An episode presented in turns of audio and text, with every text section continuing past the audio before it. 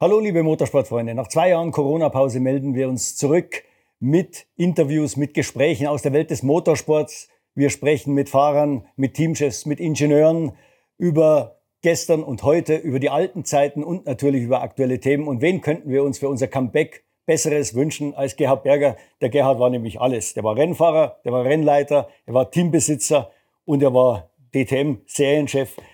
Danke, Gerhard, dass du wieder mitmachst. Wir haben uns ja vor vier Jahren schon mal getroffen in diesem Programm. Ja, wir, wir treffen uns an der Stelle seit 20 Jahren, oder? Seit 20 Jahren. Seit 20 ja. Jahren haben wir einen Routinebesuch von Michael, äh, immer so 27., 28. zum Mittagessen oder zum Plaudern über die letzte Saison, über die, über die Zukunft und alles, was du halt schon bereits angeschnitten hast.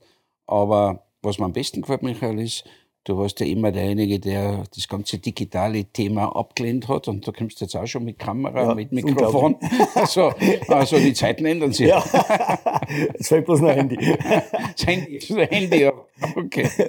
Ja, äh, um an, den, an dem Gespräch vor vier, von vor vier Jahren äh, anzuknüpfen. Die letzte Frage war, wie schwer ist dir dein Rücktritt gefallen? Und du hast damals gesagt, erklärt, dass es eigentlich keine schwere Entscheidung war und du hast auch gut erklärt, warum. Aber jetzt sage mal, wie lange hat es eigentlich gedauert vom ersten Moment an, wo du gedacht hast, na, sollte vielleicht zurücktreten, bis zur tatsächlichen Entscheidung?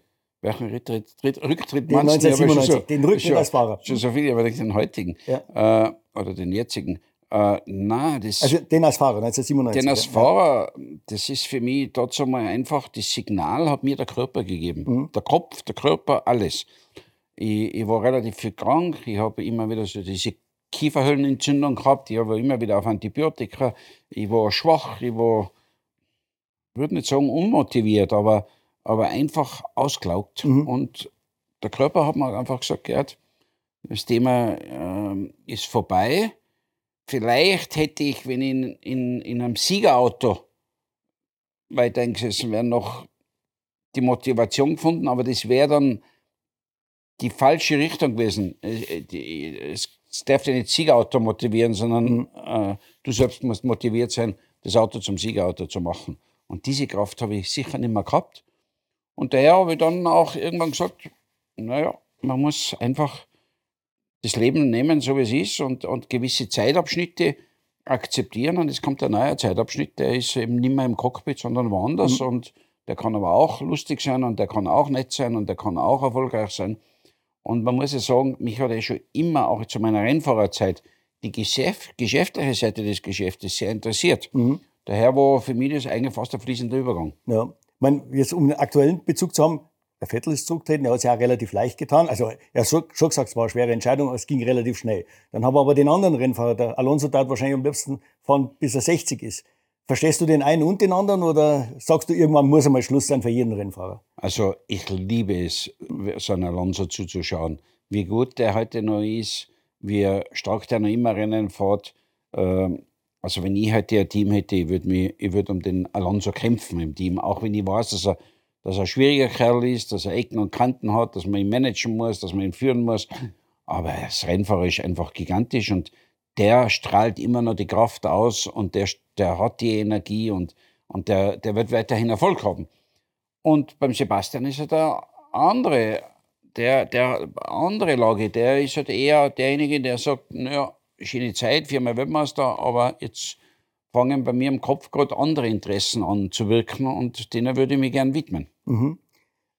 Wobei beim Sebastian so, beim Sebastian habe ich so, ich, ich, ich, mag den Sebastian sehr gern und ich finde ihn gescheiten Kerl und ich finde auch, dass der jetzt nach der Karriere super Voraussetzungen hätte, auch im Sport weiterhin was zu machen. Allerdings nicht so, wie er es in den letzten zwei Jahren gegeben hat, weil da habe ich bei ihm einfach die Positionierung vermisst. Mhm. Er hat sich einfach nicht klar, klar, positioniert. Einerseits ist er Rennfahrer gewesen, wo er Geld äh, verdient hat damit und, und, und, und das auch genossen hat. Und andererseits hat er es kritisiert, weil es nicht mehr in die, in die Zeit passt und weil, weil ihn einfach äh, die Zukunft was anderes braucht, dass wir, äh, wir, wir herkömmliche Motoren wie Rennsport und so weiter. Und diese unklare Positionierung mhm. hat mir wirklich nicht gefallen oder gefällt mir nicht beim Sebastian. Und ich hoffe, dass er das jetzt nach dem Rücktritt dann irgendwann einmal klar macht und sagt, entweder ich widme weiterhin den Sport, wo er alle Fähigkeiten hat. Er hat, er hat, er ist geschäftlich, glaube ich, nicht zu unterschätzen. Er hat äh, wahnsinnige Rennfahrerkarriere, er hat riesen Ehrgeiz und so weiter. Äh, oder er sagt, mit dem Thema habe ich aufgehört, äh, jetzt widme ich irgendwie zukünftigen Technologien äh, und versuche einfach diesen, diese, diese, diese grüne Welle weiterzufahren. Beides okay für mich. Ja. Nur, was ich nicht mag, ist so hin und her springen und überall sich die Rosinen rauszupicken. Der Alonso sagt, er, er, hat keinen Plan B für das Leben danach. Er hat fast ein bisschen Angst davor. Wie war das bei dir? Hast du einen Plan B gehabt? Hast du gewusst, an dem Tag, wo du gesagt hast, ich höre auf, wie das nächste Leben ausschaut? Nein, ich habe keinen Plan. Wohl, das habe ich da schon gewusst, weil da habe ich schon gewusst, dass ich BMW Motorsportdirektor werde. Okay. Mhm. Das habe ich relativ, diese Anfrage habe ich relativ früh gekriegt. Mhm. Aber die, das war nicht die, die, der Grund dafür, sondern für mich, für mich war das. Wir haben ja alle das Glück, dass wir in unserem Beruf sehr gutes Geld verdient haben, auch der Alonso. Ja. Und wenn man dann nicht weiß, was man mit Leben sonst anfangen kann, als wir Rennen zu fahren, ähm, dann glaube ich, ist das keine gute Einstellung. Ich glaube, es gibt so viele Sachen, die jemand interessieren können außerhalb des Rennsports. Ähm, in der Regel hat man ja das Problem, dass man es sich nicht leisten kann, dass man arbeiten muss. Mhm. So. Aber das haben wir alle nicht gehabt, sondern es war ja dann wirklich freiwillig das zu machen, was einer Spaß macht. Und das kann vom Berg gehen, angefangen bis zum Vollblutmanager im Motorsport oder bis zu auch in einem anderen Beruf oder bis zu einem, bis zu einem ein, der, der sich Fahrer widmet, jungen Fahrer widmet und die weiterbringt. Da gibt es ja so viele Themen, wo man auch seine Erfahrung wieder mitbringen kann, dass ich sage, die Aussage ist ein bisschen zu einfach. Mhm. Du hast gesagt, du hattest ein kleines Angebot von BMW. Äh, erstmal, was, warum hast du es gemacht? Was war der Reiz? Oder hast du auch Respekt gehabt vor der Rolle auf der anderen Seite der Boxmauer, die du ja noch gar nicht gekannt hast? So richtig? Naja, ich habe ja schon in meiner Karriere nie einen Manager gehabt und habe mich immer schon ein bisschen beschäftigt mhm. mit dieser anderen Seite. Und, und habe da auch immer eine gute Hand dafür gehabt. Ich bin ja aufgewachsen in einem Unternehmen bei meinen, bei meinen Eltern. Äh, kleines Transportunternehmen, Logistik und so weiter oder LKW-Werkstätten und so. Aber trotzdem habe ich immer so ein bisschen Autohandel mitgekriegt und, und immer auch so ein bisschen die Finger drinnen gehabt. Äh, das heißt, für mich war das jetzt nicht ganz was Neues. Und nein, ich habe da überhaupt keine Angst gehabt, sondern im Gegenteil, ich habe mich gefreut auf diese Aufgabe. Mhm. Aber es war immerhin ein großer Hersteller, der natürlich ja relativ schnell erfolgreich sein wollte. Da kommt Druck von oben, von, von, von Vorständen und wie auch immer. Äh, war der Druck ein anderer als der als Rennfahrer? Der Erfolgsdruck? Na, es war wieder Erfolgsdruck. Mhm. Egal wie.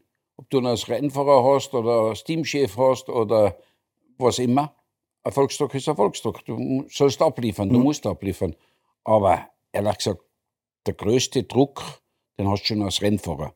Weil da stehst du wirklich an der vordersten Front. Funktioniert es, hast gewonnen, funktioniert es nicht, hast verloren. Ob dann der Motor kaputt gegangen ist oder ob ob das Auto nicht gut war oder ob du an dem Tag nicht die ideale Reifenwahl gehabt hast, interessiert ja kein Mensch. Mhm. Jeder zählt dann zusammen, erster, zweiter, dritter. Und wenn du nicht am Podium warst, war es sowieso schon nichts mehr. Ja, ja. Was hast du da am meisten gelernt in der Zeit bei BMW? Was hat dich überrascht, was, was vielleicht nicht so erwartet hast?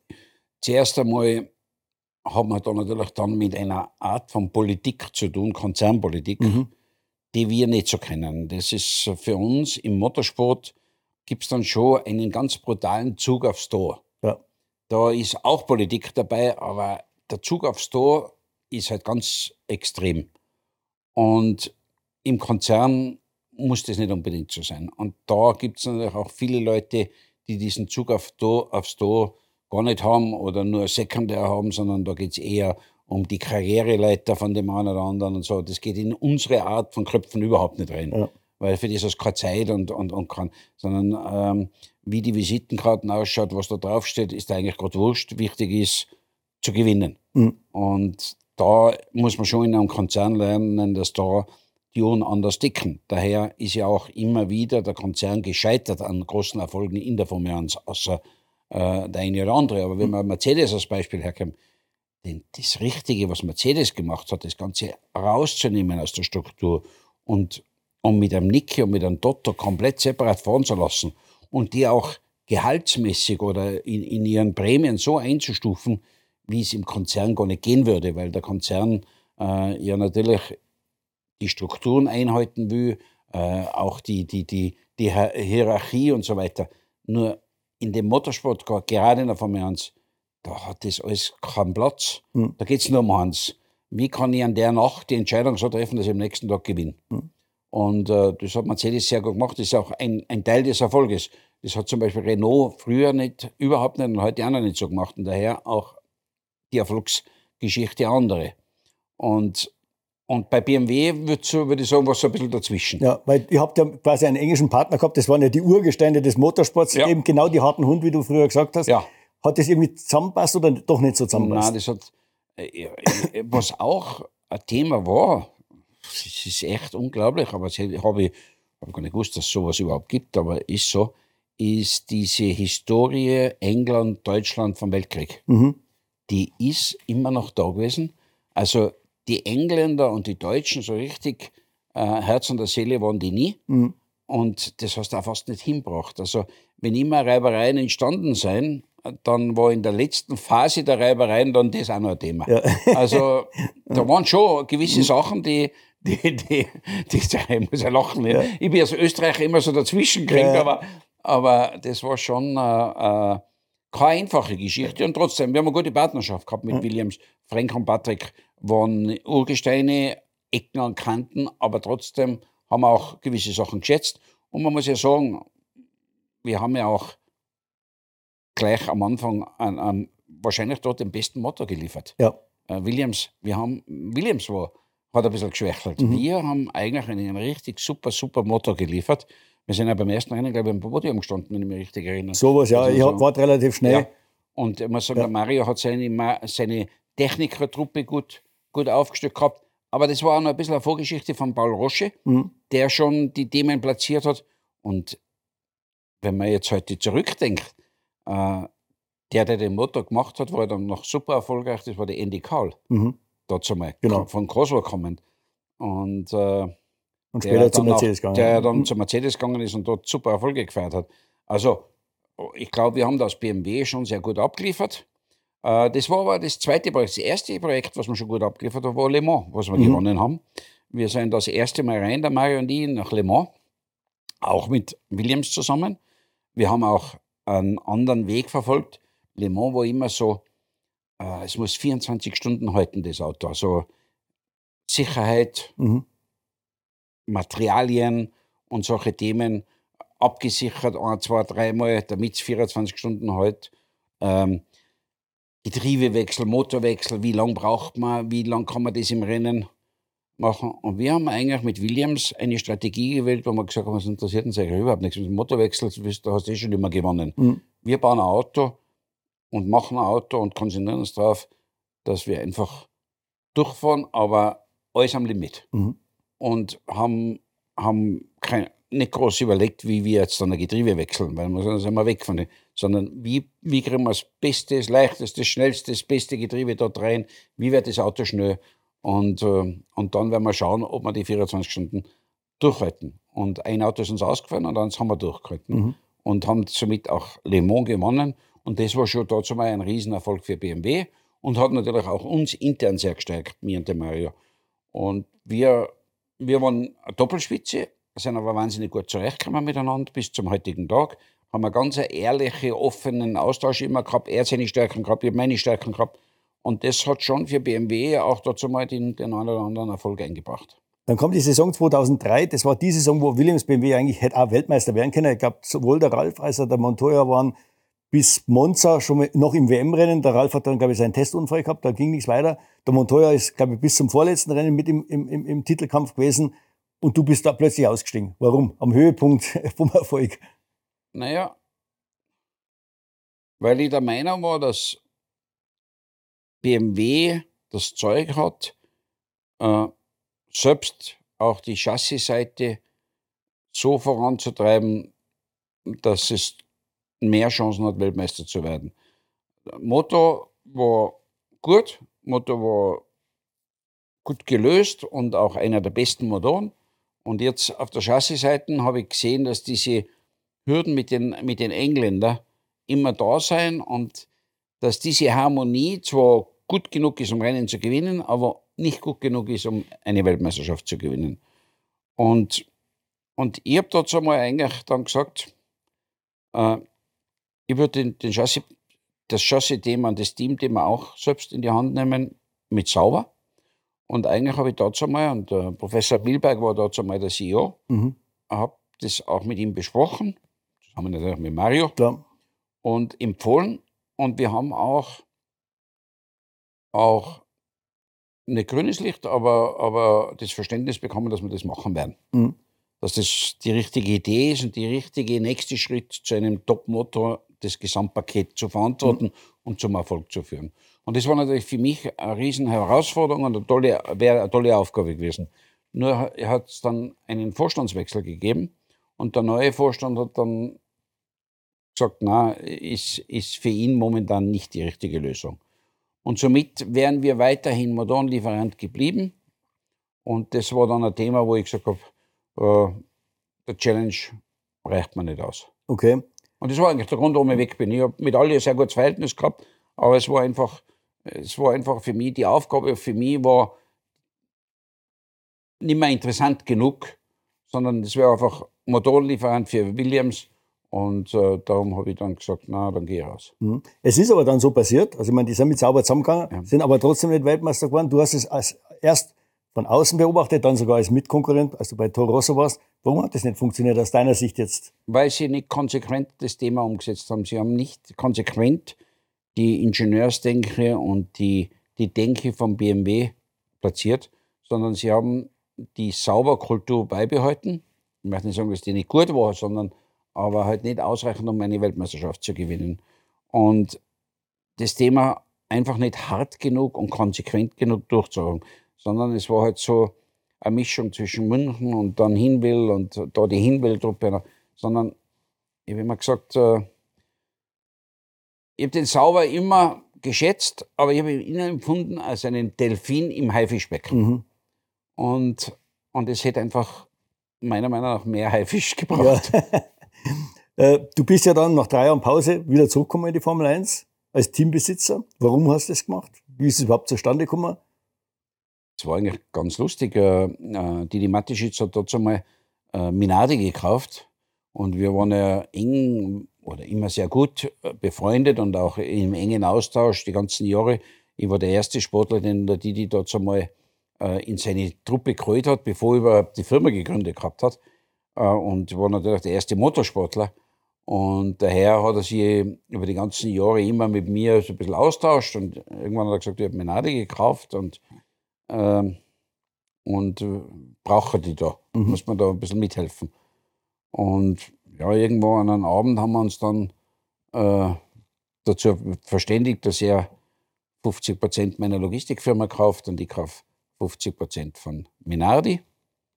Und äh, ja, das war eigentlich so am, am, am, am Abend beim Bier, haben wir das einfach so vereinbart. Und somit war ich dann 50% Besitzer von Minardi. Das war jetzt eine ganz, von Toro Rosso ja. dazu. Das war jetzt eine ganz andere, Voraus äh, ganz andere Herausforderung wie, wie das BMW-Thema. War ja klar, dass der, der Toro Rosso am Anfang nichts gewinnen kann. Also zumindest mal in den ersten zwei Jahren, das muss ja alles aufgebaut werden. Stimmt ja nicht, wir haben ja gewonnen. Ja, 2,8 dann. Ja, okay. Dritten Jahr. Ja, Okay. Schon, aber sagen wir, wie, man, im Vergleich zu Williams, wie war das da bei Toro Rosso? Naja, es war eigentlich. Äh, es war ernüchternd aus einem Grund. Da ich, wie ich das gemacht habe, der Meinung war, dass ich an meinem Netzwerk auch in der Lage sein wird, äh, Sponsoren aufzustellen, die das Team neben Red Bull noch ruckzuck mhm finanziell stärker werden und, und es ermöglichen werden, dort auch wirklich äh, das reinzuholen, was wir brauchen, um Rennen zu gewinnen. Und das war nicht der Fall. Und was auch noch zu der Zeit war, ist, dass das Geschäftsmodell eines Teams überhaupt nicht mehr funktioniert hat. Hm. Kein, jedes Team hat Geld verloren. Der große Williams hat nur noch, weil er halt der BMW ja. noch gehabt hat, aber auch da, samt BMW war es schon ganz eng. Die anderen Teams waren alle bei der Pleite. Äh, nur Ferrari oder das Weltmeisterschaftsteam hat halt noch einigermaßen äh, aus den, aus den Geldern profitiert, die im Pool waren mhm. oder die ausgeschüttet worden sind. Aber auf dem Markt, Sponsormarkt selbst, hat man einfach die Summe nicht mehr abholen können, die man braucht hätte, um ein Team so zu entwickeln, dass es äh, äh, Siegeschancen hat. Ja. Und wir haben natürlich das Riesenglück gehabt, dass wir einerseits einen finanziell starken Partner mit Repul gehabt haben und andererseits, und das war das zweite Thema, was für uns einfach Gold wert war, wo wir haben Zugriff gehabt auf die englischen Entwicklungen. Mhm. Äh, vielleicht nicht auf den letzten Stand, aber auf den vorletzten Stand. Und der vorletzte Stand war schon gut genug, um wirklich eine Rolle zu spielen. Das heißt, aber am Ende des Tages war alles in den, in den Händen oder in, de, in den Möglichkeiten von Red Bull. Und, und das war für mich natürlich nicht sehr befriedigend als Gerhard Berger, weil ich sage, äh, toll, ich war Mitbesitzer, aber am Ende des Tages, die Lücke am Jahresende war halt, finanziell hat immer der Red geschlossen. Äh, toll, wir haben aus England wir haben Zugriff gehabt aus England, wobei das immer politisch auch sehr schwierig war, die ja. Italiener davon zu überzeugen, dass wir in England, dass wir uns auf das verlassen sollen, weil die, wollten, die Ingenieure wollten immer beweisen, dass sie es auch so gut können, was aber nicht der Fall ja. war. Und dann haben die anderen Teams es ja irgendwann unterbunden. Das ist dann noch, ja, das genau. ist dann noch dazugekommen. Ja. ja. Und, und somit war die Konstellation schon auch ein bisschen schwierig, aber, aber immer noch für mich super attraktiv. Wo es dann ein Problem gegeben hat, war, wir waren, wir waren dann dank des ferrari und des Sebastian Vettel, mhm. haben wir natürlich auf einmal äh, unter, unter, unter technischen Entwicklungen aus England, haben wir natürlich auf einmal ein sehr gutes Paket gehabt und haben so bei gewissen Rennstrecken auch den Ton angegeben. Und wir waren in dem Jahr ganz einfach besser unterwegs wie Red Bull dazu mhm. mal. Das wiederum war für die Presse eine gefundene Story. Klar. Ja. Berger mit Toro Rosso, Red Bull und, und da hat es dann Überschriften gegeben, die einfach unfair waren gegenüber Red Bull. Da wir eigentlich von Red Bull die, die Technik zum Teil abgeholt ja, haben, ja. da wir von Red Bull äh, Kader den Sebastian Vettel bekommen haben, da wir die finanzielle Stütze von Red Bull haben. Und, und, und da ist, hat's, hat's, ist dann ein Politikum entstanden, das einfach ungut und ungesund war. Und das hat mich veranlasst, zum Didi zu gehen und sagen, pass auf, wir haben jetzt so lange eine Freundschaft, eine gute. Wir haben so viele Projekte schon zusammen gemacht. Du nimmst jetzt die 50 Prozent wieder zurück, weil es ist dein Team. Du, du unterstützt das alles. Und ich gehe da raus, weil wir, weil, weil da haben wir, haben wir eine Chance, dass unsere Freundschaft darunter leidet. Und darum haben wir das auch so gemacht. Und von dem Tag an war das wieder alles super. Ja, eine Aufgabe von Toro Rosso war es ja, Talente auszubilden. Ähm, wie ist es damals eigentlich abgelaufen? Wo hat man die hergeholt? Und hast du beim, euer, euer Goldjunge sozusagen war ja dann der Vettel, hast du das Talent gleich erkannt? Ja, zuerst einmal, die Vorgeschichte war ja, dass der Franz und die einfach total unglücklich waren mit den, mit den Fahrern. Mhm. Und äh, vielleicht zu erwähnen auch noch dazu mal, ich habe die 50 Prozent gehabt, habe mich auch dem Team gewidmet, aber es war auch dazu mal schon der heutige äh, Franz Toast, der bis zum heutigen Tage im Team ist, der äh, Teammanager und mit dem ich auch, so wie mit Marion Dyson, sehr gut zusammengearbeitet habe. Und wir zwar haben dazu einmal schon gesagt mit unseren Fahrern, werden wir keinen Blumentopf gewinnen. Es war einmal der Antonio Luzzi, der zwar im Kartsport talentiert war, aber einfach nicht die, das Commitment gezeigt hat, das man braucht. Auf der anderen Seite war es Scott Speed, den hast du vergessen können. äh, also die, die zwei haben uns nicht überzeugt und wir haben gesagt, wir brauchen andere Fahrer. Das war dazu mal auch politisch intern eine schwierige Geschichte, weil diese beiden Fahrer waren ja dazu mal auch von Red Bull dorthin platziert. Aber äh, wir haben uns dann durchgesetzt und irgendwann haben wir die Gespräche geführt mit, mit, mit, mit Didi und mit Helmut und, und wir haben dann gesagt, okay, wer könnten für das Team in Frage kommen. Und da ist dann der Sebastian Vettel auf den Tisch gekommen, der ja im Kader von Red Bull war und einer der Nachwuchsfahrer war, weil eins war klar, oder eins war gewollt, dass neue Fahrer wieder aus dem Kader des Red Bull Nachwuchsförderungsprogramms kommen. Und dann waren wir uns eigentlich relativ schnell alle einig, dass der Vettel eigentlich die besten Voraussetzungen hat. Der hat zum Beispiel bei Sauber schon getestet, mhm. war schon schnell unterwegs, war erfolgreich. Ich habe ihn auch schon lange immer beobachtet. Aber im Grunde genommen hat ihn der Helmut sehr, sehr gefördert und es war die Empfehlung vom Helmut und vom, vom Didi, äh, uns den anzuschauen. Und da waren wir uns aber sofort einig und gesagt, ja, den, den probieren wir. Ähm, parallel dazu hat sich äh, der Franzose, der Werderkassen, äh, äh, der Bourdet, der Bourdet empfohlen. Äh, da muss ich sagen, den habe ich empfohlen, aufgrund seiner Historie. Der hat dazu mal, glaube ich, Formel, 2, äh, äh, Formel 3000. War er Meister, ja, und Indica der Rennen am anderen. Und ja. Indy oder eins Also eine perfekte, mhm. eine perfekte Liste von Erfolgen. Und äh, da habe ich mich eigentlich gegen den Willen von Didi Matischitz äh, und, und Helmut durchgesetzt. Was leider ein Fehler war, weil in der Formel 1 war der Film zu schnell für ihn. Mhm. Ähm, aber der Sebastian Vettel war die richtige Wahl und der hat auch dann unser erstes Rennen gewonnen in Monza und hat einige tolle Rennen gefahren. Und es war vom ersten Test an klar, dass der Kerl äh, besondere Fähigkeiten hat. Einmal, wie er das Auto versteht, einmal, wie er selbst äh, Fragen stellt, wie er, sie, wie, er, wie er sie benimmt, mit welchem Einsatz, mit welcher Disziplin, mit welchem er da reingeht. Also ich kann mich erinnern, nach den ersten Tests sind ich und der Franz beisammengesetzt und haben uns angeschaut und gesagt, ja, der ist es. Mhm. Und so war es dann auch. Ja. Auf der anderen Seite kann mir vorstellen, dass es als Teambesitzer, Teamchef irgendwo dann auch unbefriedigend sein muss. Jetzt hast du ein Juwel und dann nimmt es dann irgendwann, auch wenn es so gewollt ist, das A-Team weg. Was ja bei einem normalen Rennstall nicht passieren würde. Den hältst du ja dann oder versuchst ihn zu halten. Versuchst ihn zu halten, mhm. bist aber auch nicht, kommt dann auch in der Regel Ferrari oder ja, Mercedes ja. oder sonst wer mit einem großen Scheck und der ist auch weg. Ja. Also und ich glaube, das hat man einfach respektieren müssen, dass, äh, dass Repul sowie Toro Rosso alles unter, einer, unter einem Dach ist, als inhaberseitig und dass es da einfach ein Nachwuchsprogramm gibt, das zu unterstützen ist, dass, es, äh, dass das große Bild hat man einfach sehen müssen. Da haben wir uns natürlich manchmal ein bisschen schwer dann, das große mhm. Bild anzuschauen, aber der Didi und auch der Helmut haben das schon immer im Auge gehabt.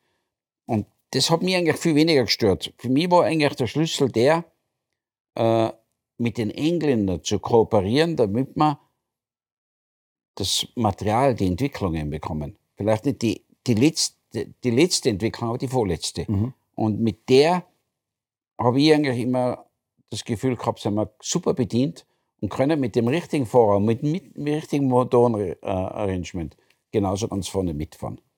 Und das, glaube ich, hat man dann ein bisschen verloren, ja. diese, diese Linie.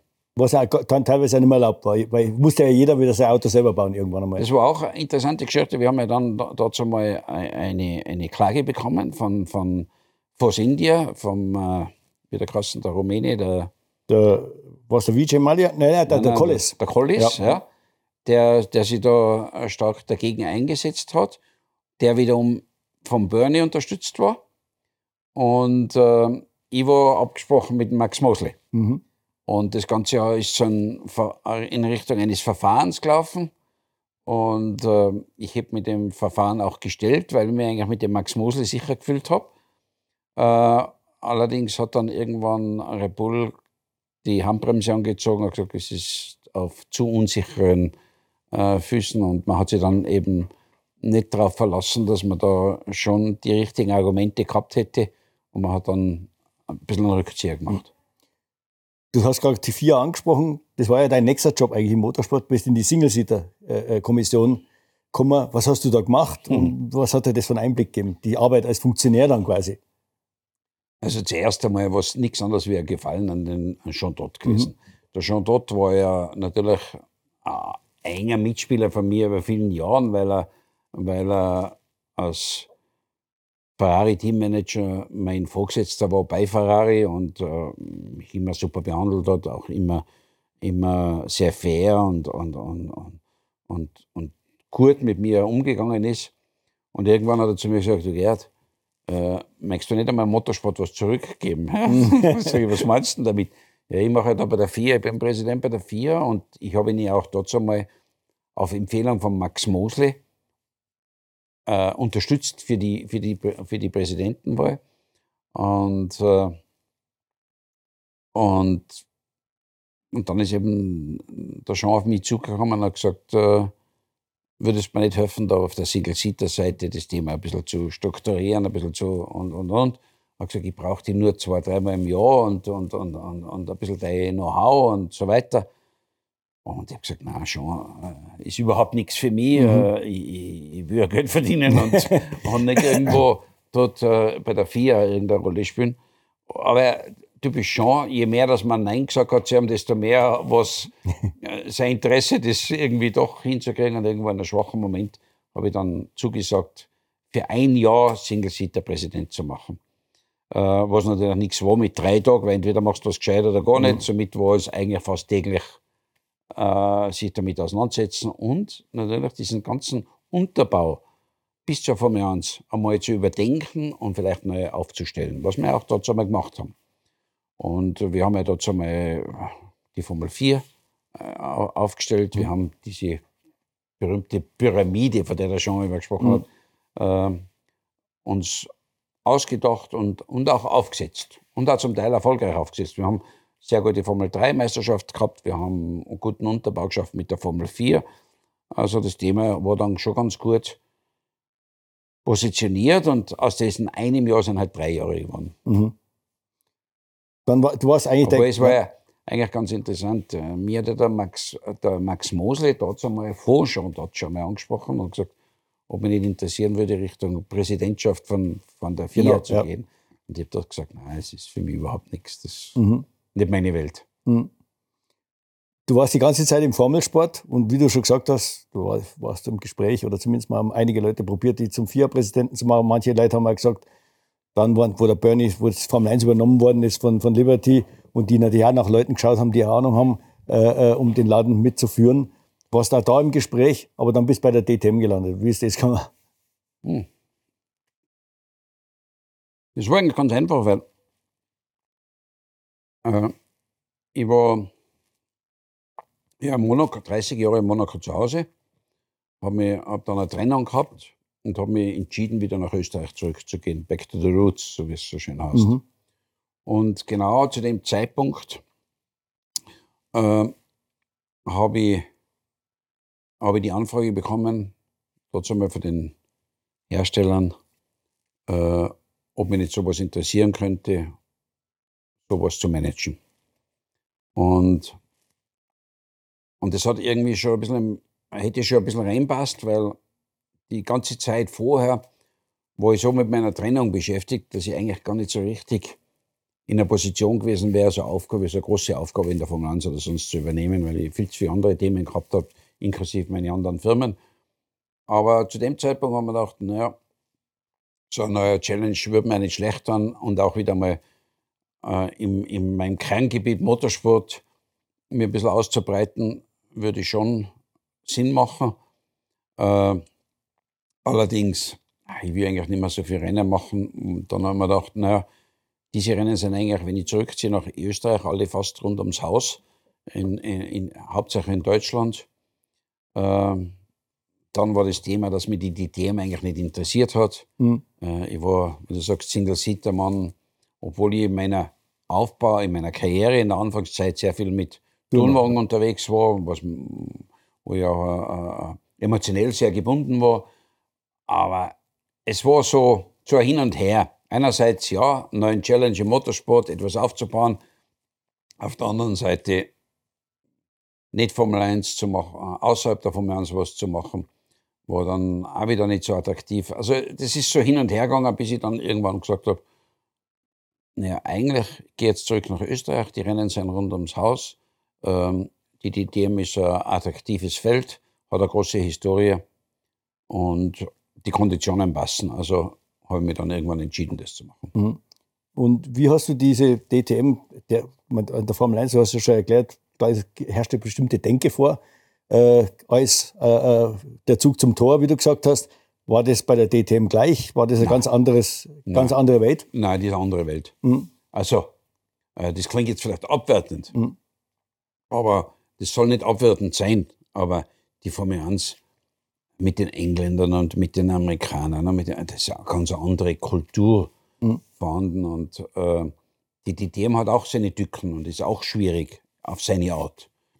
Aber die Leute, die dort in die Schlüsselpositionen sitzen, äh, sind nicht dieselben Kaliber, die du in der Formel 1 triffst. Mhm. Also wenn du in der Formel 1 mit Frank Williams, mit Ron Dennis, mit äh, Bernie Ecclestone, also wenn du den Bernie hernimmst, ja, mhm. wenn du das dann anschaust, wie das in der Historie der DTM war, ja, das ist André, das ist ja.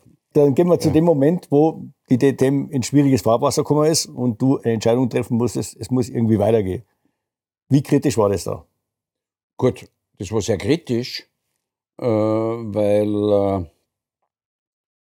weil einfach, man einfach anerkennen hat müssen, dass die Reglements und die, und die Struktur, wie man sie die letzten Jahre aufgesetzt hat, zwar für den, für den Motorsport-Insider interessant war, aber für den Fan einfach nicht interessant war. Mhm.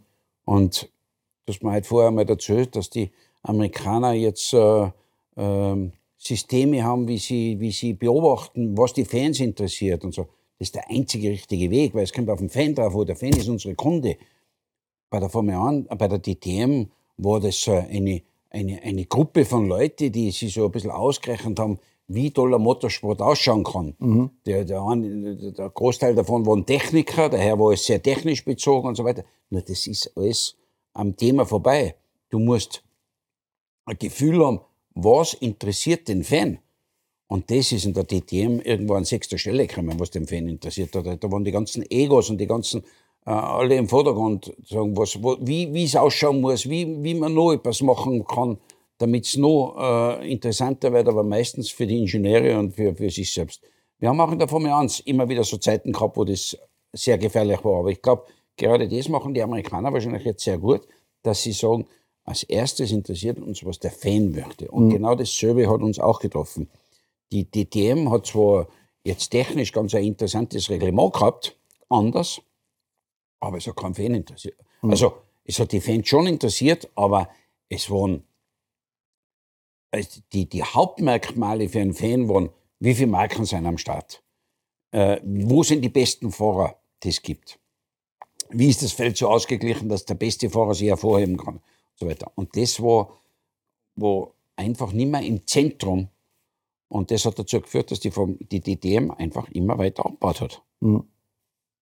Und man hat eigentlich nur durch einen radikalen Wechsel die Kurve bekommen können. Und ich sage immer ein bisschen, manchmal muss man ein bisschen zu seinem Glück gezwungen werden, aber wir haben das dazu mal diesen radikalen Wechsel vollzogen und haben gesagt, okay, das ist wichtig, die Fans wollen in erster Linie weltweit die besten Fahrer in diesem Segment, die müssen wir kriegen, und sie wollen Marken. Sie wollen unterschiedliche Marken, idealerweise mit einem Ferrari, mhm. idealerweise äh, mit einem Porsche. Und, und die werden sie nicht nach uns richten, sondern wir müssen das aufstellen, wo die sagen, jetzt ist es attraktiv für uns. Mhm. Genau das haben wir gemacht. Und genau das hat, auch die, das, das hat uns auch dazu äh, äh, braucht, dass es am Ende des Tages für die Fans wieder super attraktiv worden ist und dass dass das Starterfeld voll war und dass die Marken alle da waren und, und, und dass am Ende alle wieder happy waren. Mhm. Trotzdem, du hast gerade gesagt, ihr habt über 30 Fahrer gehabt, mit, glaube ich, die besten aus der Tourenwagen-Szene. Äh, ihr habt sieben oder acht Marken gehabt, auch die, die Marken, die du angesprochen hast. Und trotzdem ist jetzt, äh, hast du ja Ende des Jahres das dann äh, an den ADAC weitergegeben. Äh, war jetzt nur Corona daran schuld, dass, dass das finanzielle Modell nicht funktioniert hat? Oder? Na, äh, das Corona ist natürlich eine Zusatzhürde gewesen, die schwer zu meistern war. Meine, wie ich das Thema übernommen habe, wirtschaftlich auch übernommen habe, war natürlich Corona nicht da. Und also das war schon eine Hürde, die, die wahnsinnig schwer zu meistern war. Und wie dann Corona angefangen hat, sie zu, zu wieder, wieder zurückzuziehen, zu normalisieren, war die Ukraine wieder da. Ja. Jetzt, wenn man die Formel 1 hernimmt, die spürt die Ukraine nicht so, weil sie sehr Amerika, Middle East äh, mhm.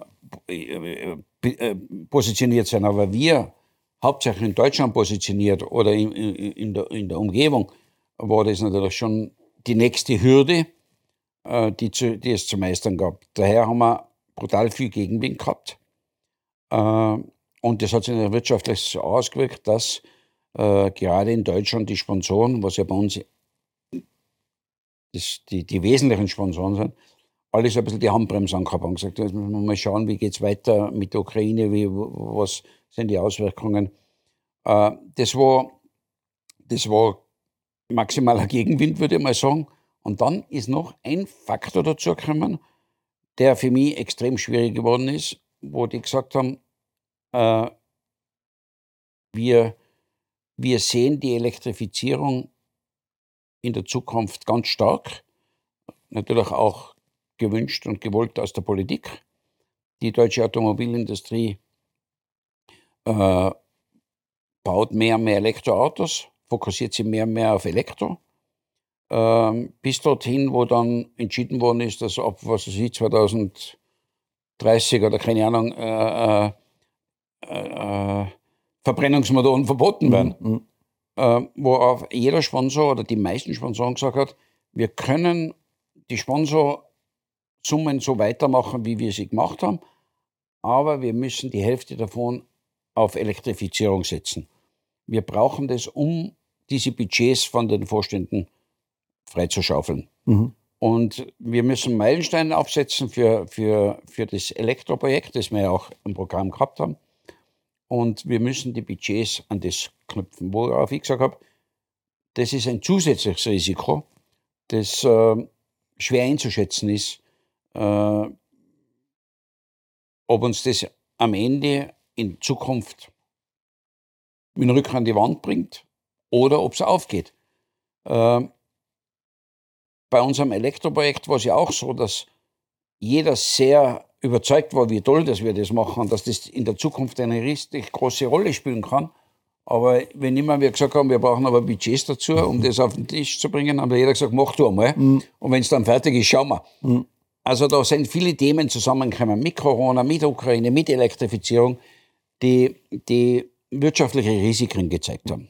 Andererseits muss man sagen, haben wir ein Produkt aufgebaut, wo die Fans begeistert waren, wo man gesehen hat, die Kurven gehen alle nach oben, wo wir, wo wir uns gesagt haben, hab's genau richtig gemacht, das richtige Reglement. Die Marken sind da und und und. Toll. Und das wird, das wird eine der großen Serien in der Zukunft wieder. So dass ich gesagt habe, okay, lass uns diesen Moment nützen. Ich bin Unternehmer, ich bin 63. Es ist jetzt wahrscheinlich der richtige Zeitpunkt, das in andere Hände zu geben. Und äh, das habe ich eben dann gemacht. Wenn du jetzt siehst, was der ADAC, also quasi der Nachfolger, jetzt aufgesetzt hat, haben Sie es richtig gemacht? Haben Sie die DTM jetzt richtig positioniert? Zuerst einmal muss ich sagen, ich habe drei Angebote gehabt. Mhm. Äh, zwei davon waren finanziell sehr attraktiv. Beide haben aber äh, ganz klar die Voraussetzung gehabt, dass ich das selbst weitermache. Und das hat nicht zu meiner Lebensplanung passt. Ich bin 63 und habe gesagt, es muss jetzt wieder in die nächste Phase. Es muss die nächsten fünf Jahre jemand konzentriert schauen, dass er diese diese Pflanze, die fang, anfängt zu blühen, auf den nächsten Level da hebt. Und da hat eigentlich der ADAC das beste Paket gehabt. Erstens deutsche Wurzeln aus der DTM, deutsches Unternehmen. Zweitens finanziell sehr stark. Drittens Strukturen bereits vorhanden. Und es hat natürlich den Vorteil gehabt, dass die gesagt haben, Gerd, wir wären froh, wenn du uns da oder dort einmal einen Tipp geben kannst, da oder dort einmal helfen kannst, da oder dort dein Netzwerk zur Verfügung stellen kannst, aber wir brauchen die nicht Volltime für dieses mhm. Thema. Und äh, wir würden da einfach, wir würden anfragen bei dir und du hilfst uns. Und, und das ist klar, das mache ich ja gern. Aber das hat natürlich für mich ganz einen besonderen Reiz gehabt, weil ich gesagt habe, mir geht es nicht ums Finanzielle alleine, sondern mir geht es darum, auch meine Lebensplanung gut, gut hinzubekommen. Und da so gesehen war das ADC das richtige Paket für mich. Und und darum habe ich auch am Ende des Tages mich für ein ADC entschieden. Habe denen auch gesagt, ich würde ich würd das Reglement Gott so lassen, wie es ist.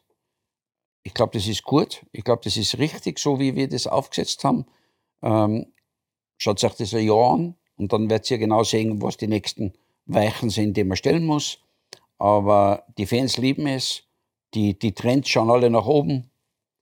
Ich würde ich würde das so, so machen. Und der ADC hat es auch so gemacht, hat es jetzt an die Spitze gesetzt in, auf, ihrem, auf ihrer Plattform. Das Top-Produkt. Und somit wird auch Premium-Fernsehen dort sein. Somit werden, werden auch die besten Fahrer der Welt dort sein. Somit wird es auch der Motorsport sein, den die Fans so mhm. lieben. Und somit würde ich sagen, hat die, die DTM wieder eine gute Heimat gefunden. Und ich bin erstens einmal stolz darauf, dass wir, dass wir den Turnaround geschafft haben von einer so schwierigen Situation und, und den deutschen Fans die, die, die Ideen wieder zurückgegeben haben, wie sie sein soll und, und, und sein muss. Und andererseits, dass ich jetzt auch mich dafür eingesetzt habe, dass die Mittelfrist Zukunft gut abgesichert ist für die DTMs und somit auch für die deutschen Fans. Aber mit deiner Erfahrung jetzt im Gesamtmotorsport, nimmt die Formel 1 den anderen Motorsportklassen nicht zu viel weg? Ist sie nicht zu dominant? Kann man überhaupt noch existieren, existieren neben dieser Formel 1? Oh ja, im, Gegen, ist im Gegenteil. Hm. Ich glaube, eine gut funktionierende Formel 1 ähm, stärkt das ganze Interesse am Motorsport. Und daraus profitiert zum Beispiel die DTM. Das Problem momentan ist, liegt ein bisschen daran, dass die finanziellen Mittel in erster Linie bei der Formel 1 aus USA kommen und aus Mittelost kommen.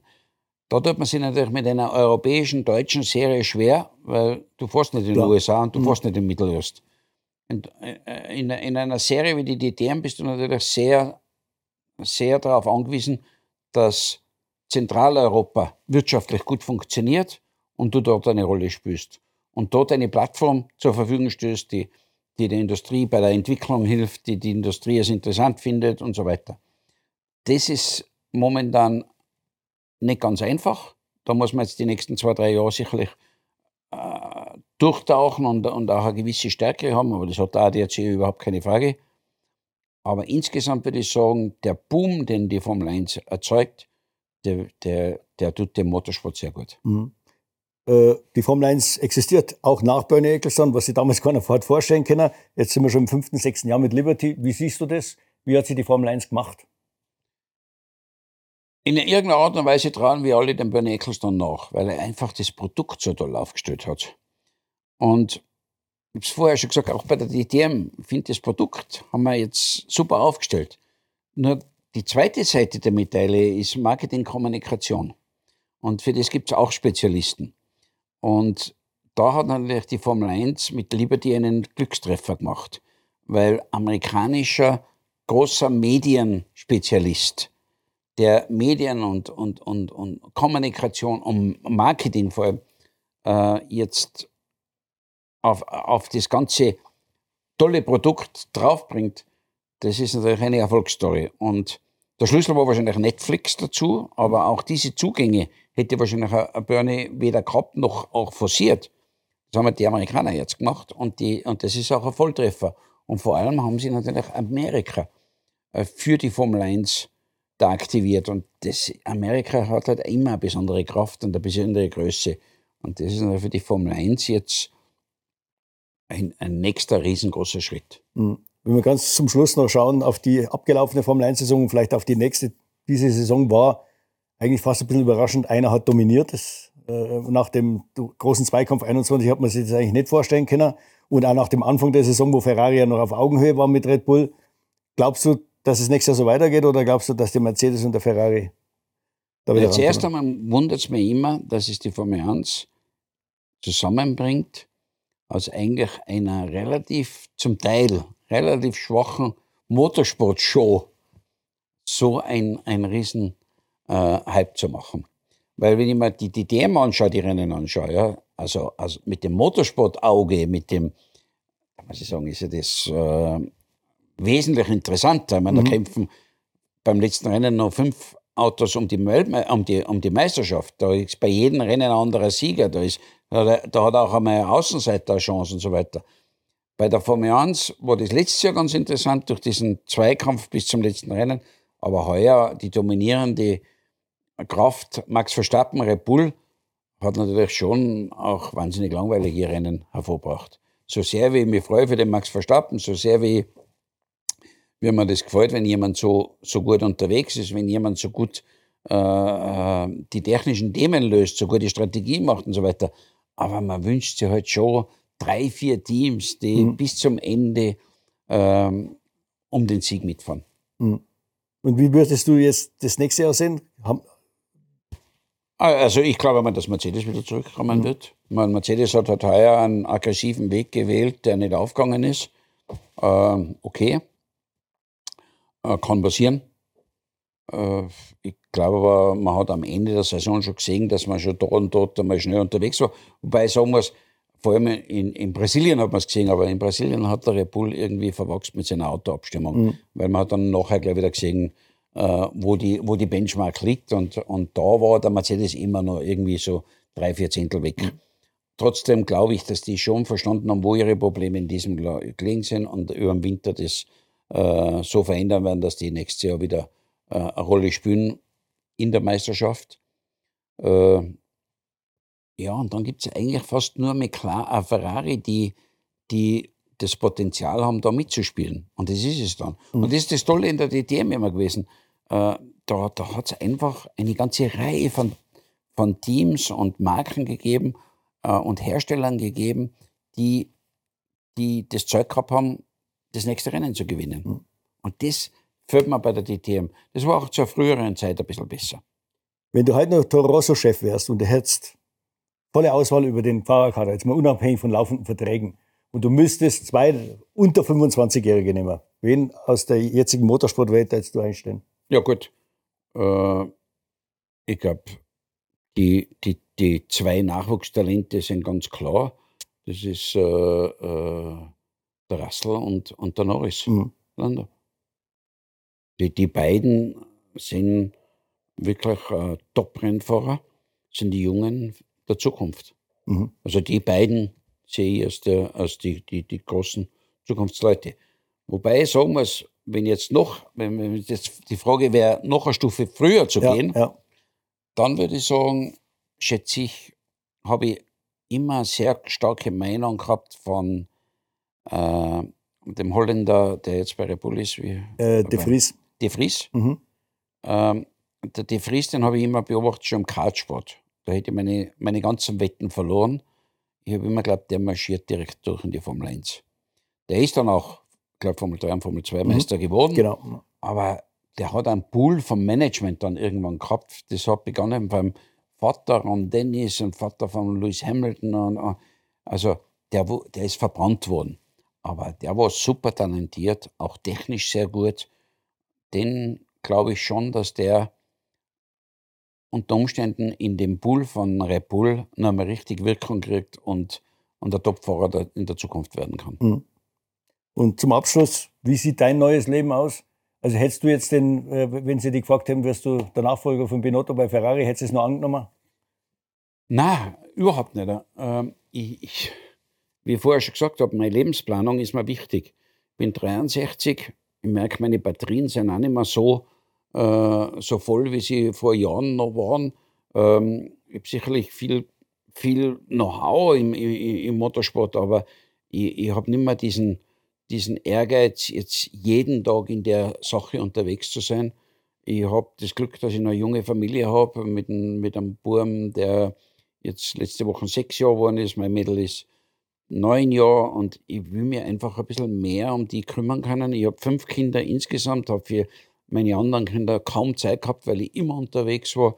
Und es ist mir jetzt einfach ein Bedürfnis, auch die zwei Kleinen irgendwie ähm, ein bisschen näher zu begleiten und ein bisschen näher dran zu sein in der Familie. Außerdem habe ich meine Firmen in der Logistik und in der Fahrzeugtechnik und in der LKW-Werkstätten. Also ich habe jede Menge Arbeit, aber ich möchte gern schauen, dass ich mir die Arbeit einteilen kann, nicht, dass die anderen für mich Arbeit einteilen. Und ich glaube, das das sollte man in seinem letzten Abschnitt sein oder letzten Drittel seines Lebensabschnitts äh, machen und, und das Bedürfnis habe ich und darum habe ich auch die Entscheidung so getroffen.